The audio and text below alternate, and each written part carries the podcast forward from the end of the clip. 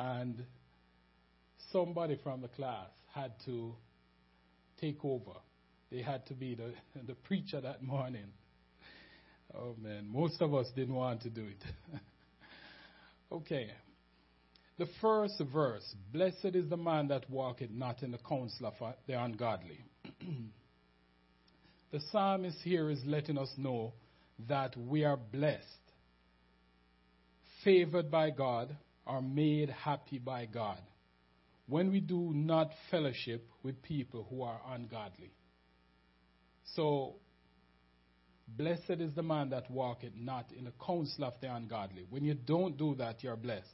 Ungodly here means denying or disobeying God. Ungodly people go against the will of God. They are guilty of sin against God, but does not ask for forgiveness. So you can just be ungodly. You know it is sin, because the Bible says to know to do good and do it not is sin. And if you go against that, and you know you're carrying around sin, and you don't repent, and you make no effort to do the right thing, you're ungodly. That's what the Bible is talking about. You don't ask for forgiveness. You keep walking around with this sin. You're ungodly. Ungodly people do not value God's word. They do not take his word seriously. If they took it seriously, then they would know that the wages of sin is death. The gift of God is eternal life. So they would want to make it right with God as soon as possible.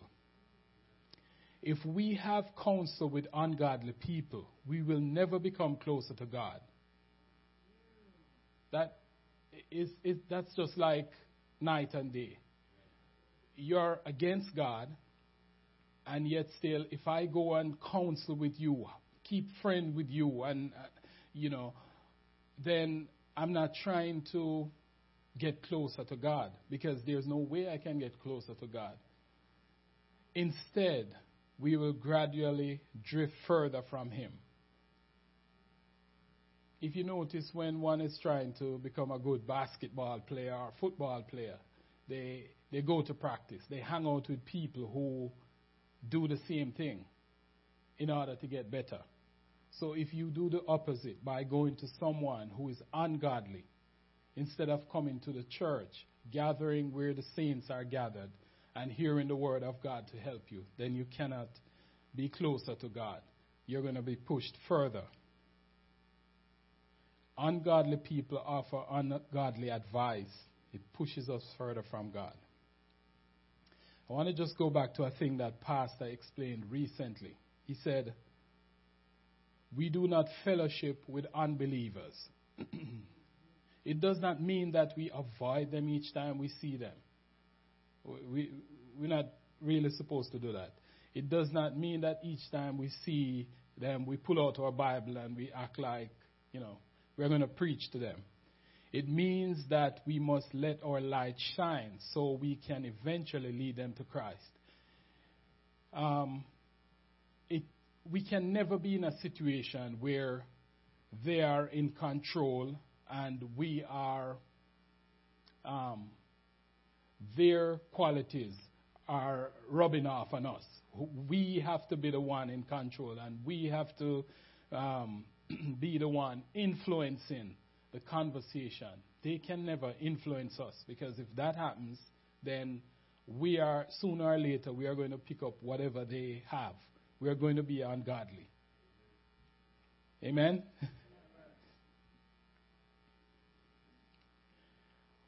We truly fellowship with believers who have the same passion and love for God as we do. Fellowship is a friendly association, especially with people who share the same interest. So we cannot fellowship with someone. That's what Pastor was explaining to us. We cannot fellowship with someone unless we share that same interest or passion. 2 Corinthians 6:14 says in the NIV, do not be yoked together with unbelievers. For what do righteousness and wickedness have in common? Or what fellowship can light have with darkness? It just cannot work.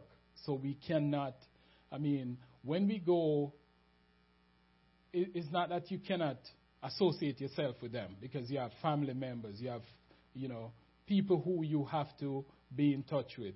But you're going to be influenced. And it's more a thing where you're trying to evangelize to them. Even if you don't take out a Bible, your light is going to shine. You cannot do the things that you used to do, you know, even if you're in a situation where they are trying to prod you to, come on, let's do this. You can't do it. You have to let your light shine. Amen? Have you ever heard a Christian say, my best friend is an atheist? I hear people make statements like that. Not that specifically, but they say things like that from time to time. You know, my best friend, they don't have anything to do with church. The Bible just tells you that what fellowship can light have with darkness? You know, if this person is your best friend, then they're going to be in a position to influence you because they're close to you. So how can that person be, you know, the opposite, go in the opposite direction of you?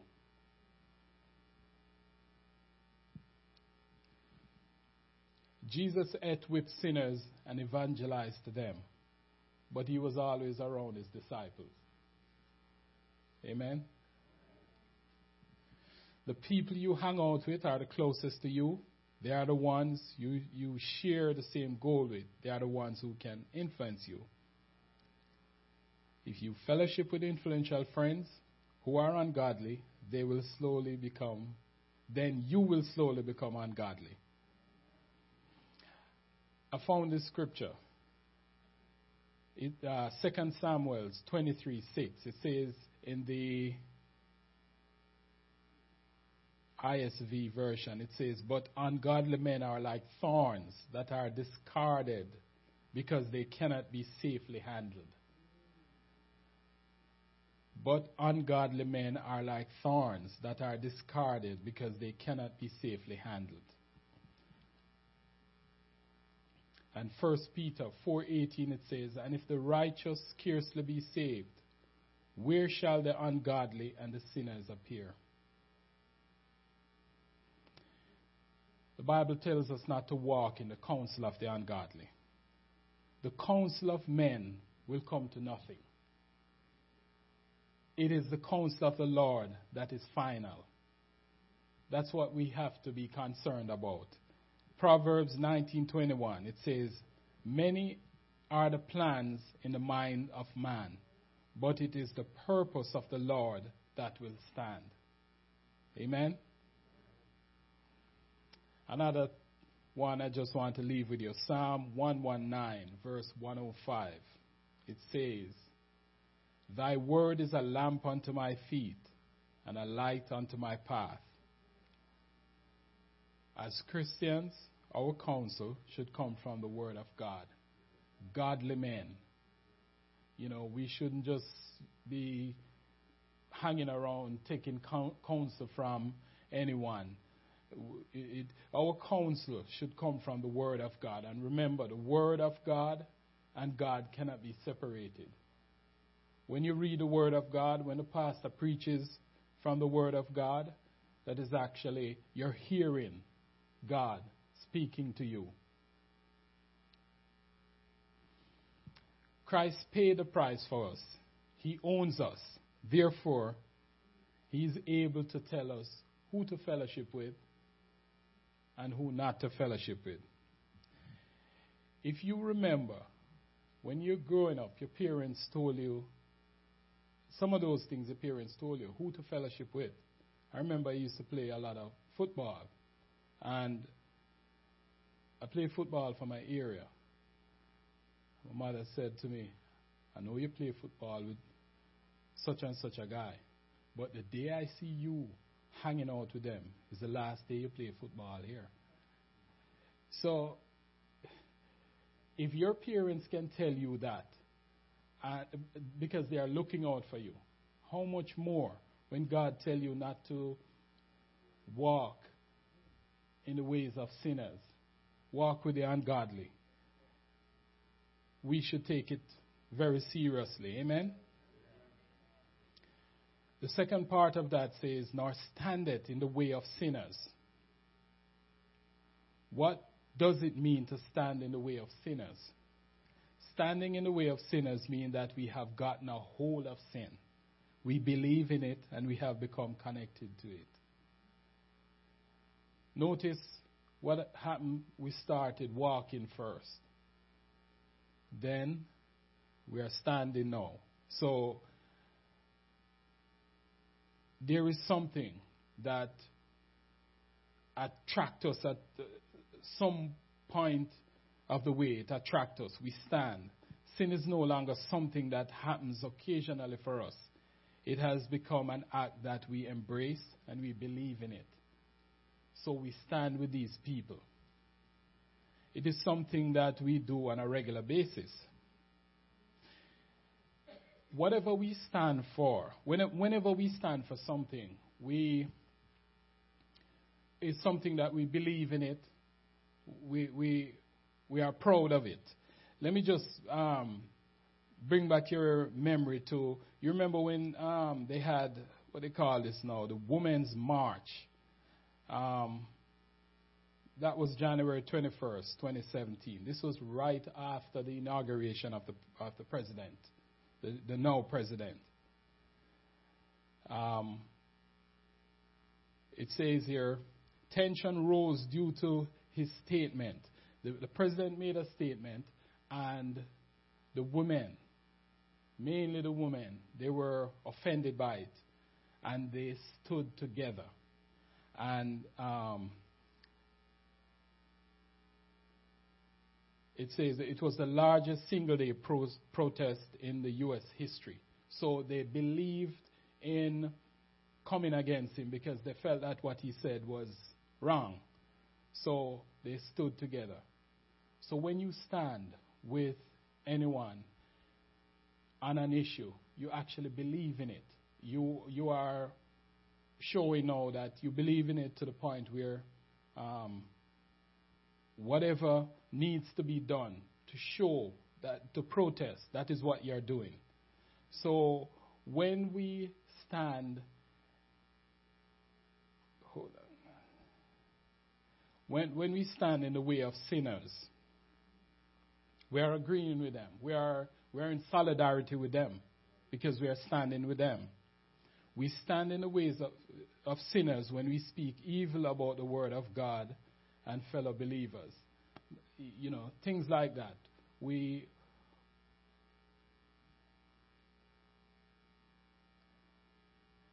I've seen individuals in the church who have been living for God a long time, and something changed.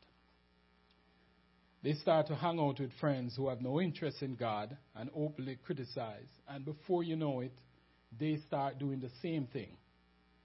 And they come in the church and they start doing the same thing. And no matter who you are, eyes are on you. You don't know who is watching you, but you are influencing someone. And if that happens, you might just look around and don't see one person. You know, you don't know why they're not coming, but it could be that they looked up to you and they hear and see what you're doing now. And they are weak in the faith. So the thing what they do is not come back. And they have somebody now to blame. You are the one. You led them astray. Amen? We as Christians must be constantly in the Word of God and in prayer to keep our mind on Christ. We cannot allow our guards to be lowered. When we stand with the people who do not share the same passion or belief as we do, we are giving way for the enemy to come right in. Amen? Matthew 23:13. It says, "But woe unto you, scribes and Pharisees, hypocrites, for ye shut up the kingdom of heaven against men. For ye neither go in yourselves, neither suffer ye them that are entering to go in. So you shut it up for yourself based on, these are the Pharisees, the scribes and the Pharisees Jesus was addressing here. He called the righteous leaders of his time hypocrites, and he explained how they tell others to live godly, but they were not living according to the standard they set. We're standing in the way of sinners when we do that, when our lives doesn't reflect what we say we believe in. Amen? Come to the next point. Not sitting in the seat of the scornful. The first thing not to do is walk in the counsel. So if you walk in the counsel, then you shouldn't stand in the way of the sinner either, or sit in the seat of the scornful. This is progression, progressing to the worst, I should say. It's moving from one bad situation until it gets progressively worse. After we stand in the way of sinners, we become comfortable and begin to sit in the seat of the scornful. When we sit in the seat of the scornful, we have much to contribute here now. It's not just we are with the ungodly, or we stand with these people because we believe something. We have taken in all of this, and now we have something ourselves to offer. We have progressed to the point now where we can contribute to this negative thought and negative action. The scornful person not only doesn't believe in Christ, but hates and mocks him and his truth. Luke 18:32 says, "For he shall be delivered unto the Gentiles, and shall be mocked, and spitefully entreated, and spitted on." So it gets progressively worse. When we reach the point where we are scornful, you scoff at everything about the church, about the Word of God, and you are going against God. And if you're going against God, you're anti-God. So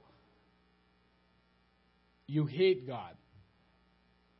And these are the people that actually crucified Jesus, because their dislike grew to the point where they took action.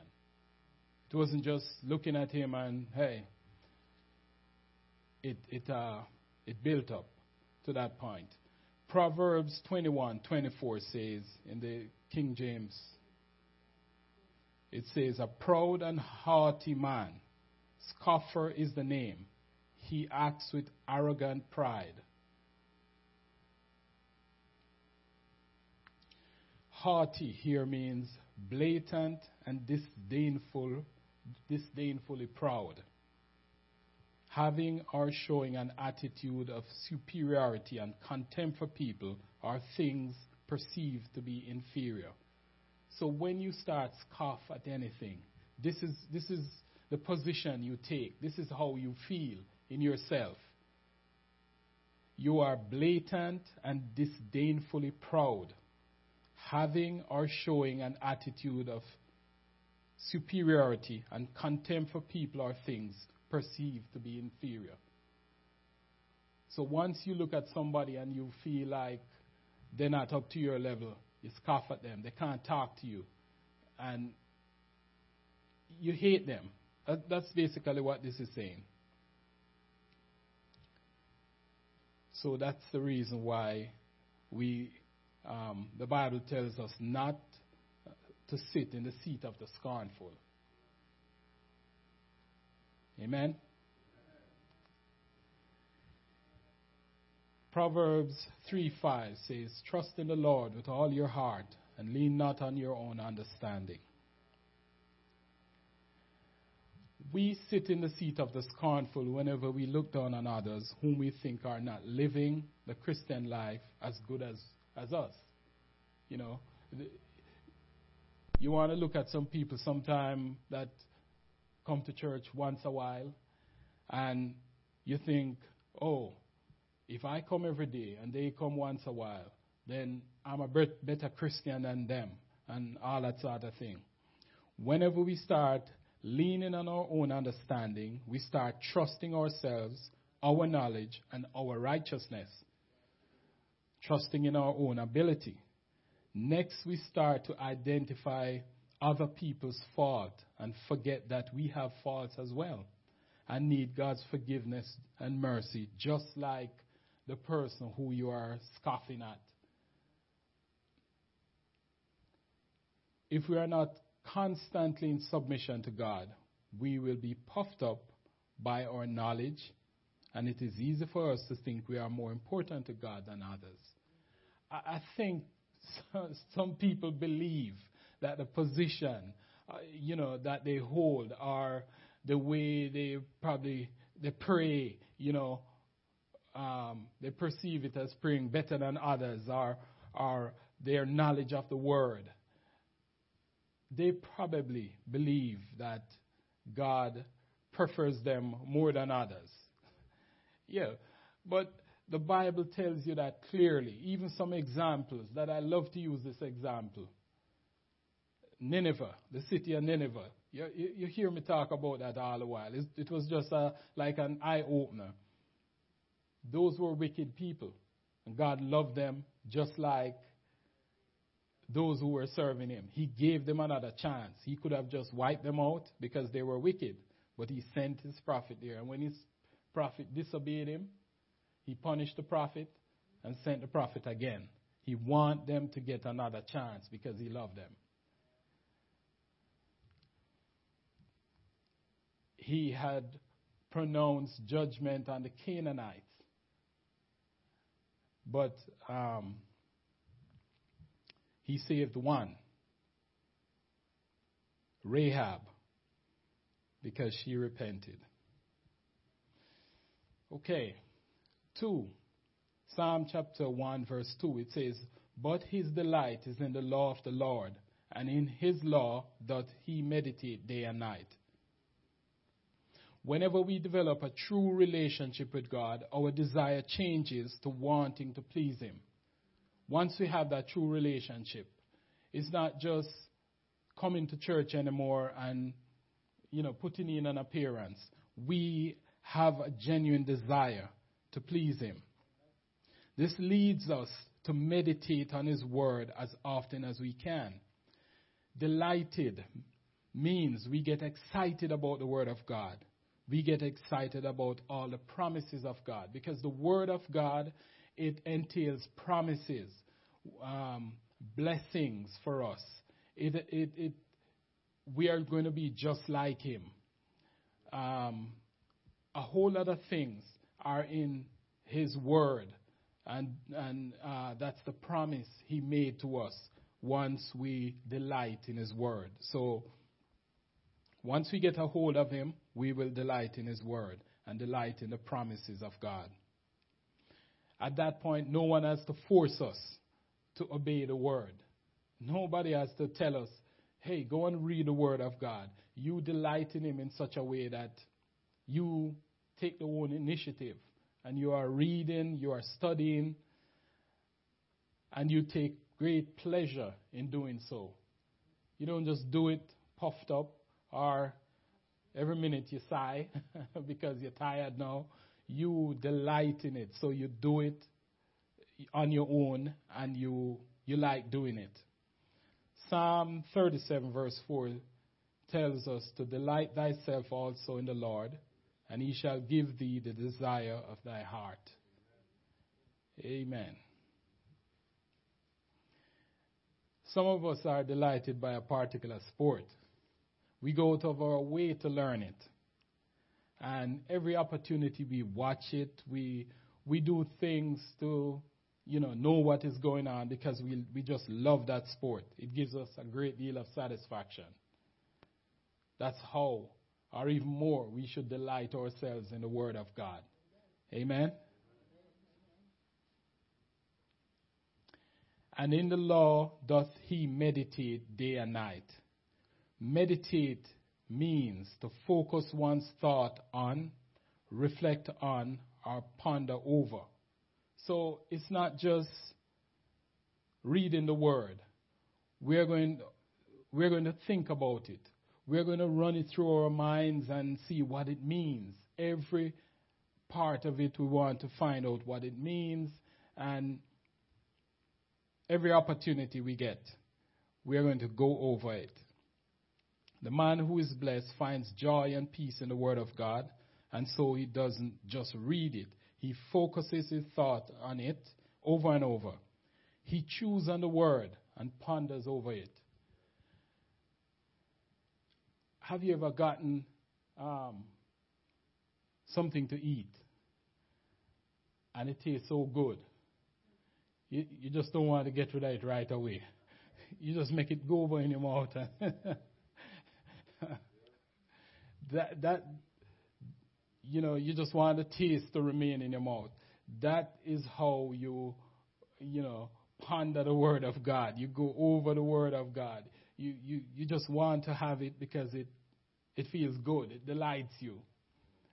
Amen? The last verse says, and he shall be like a tree planted by the rivers of water, that bringeth forth his fruit in its season.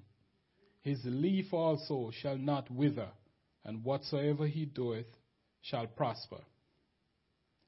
Trees are huge.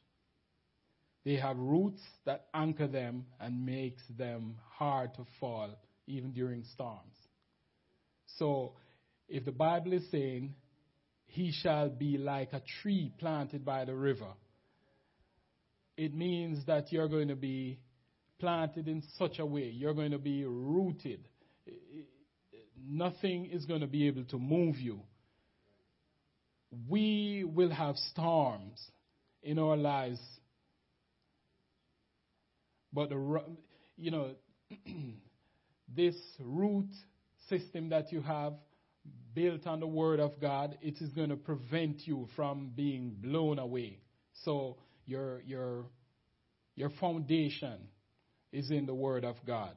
So whatever storm comes, it might, it's going to affect you, but it's not going to root you up. It's not going to move you from where you were planted. You're going to be able to stand still, and you're going to be able to ride out that storm.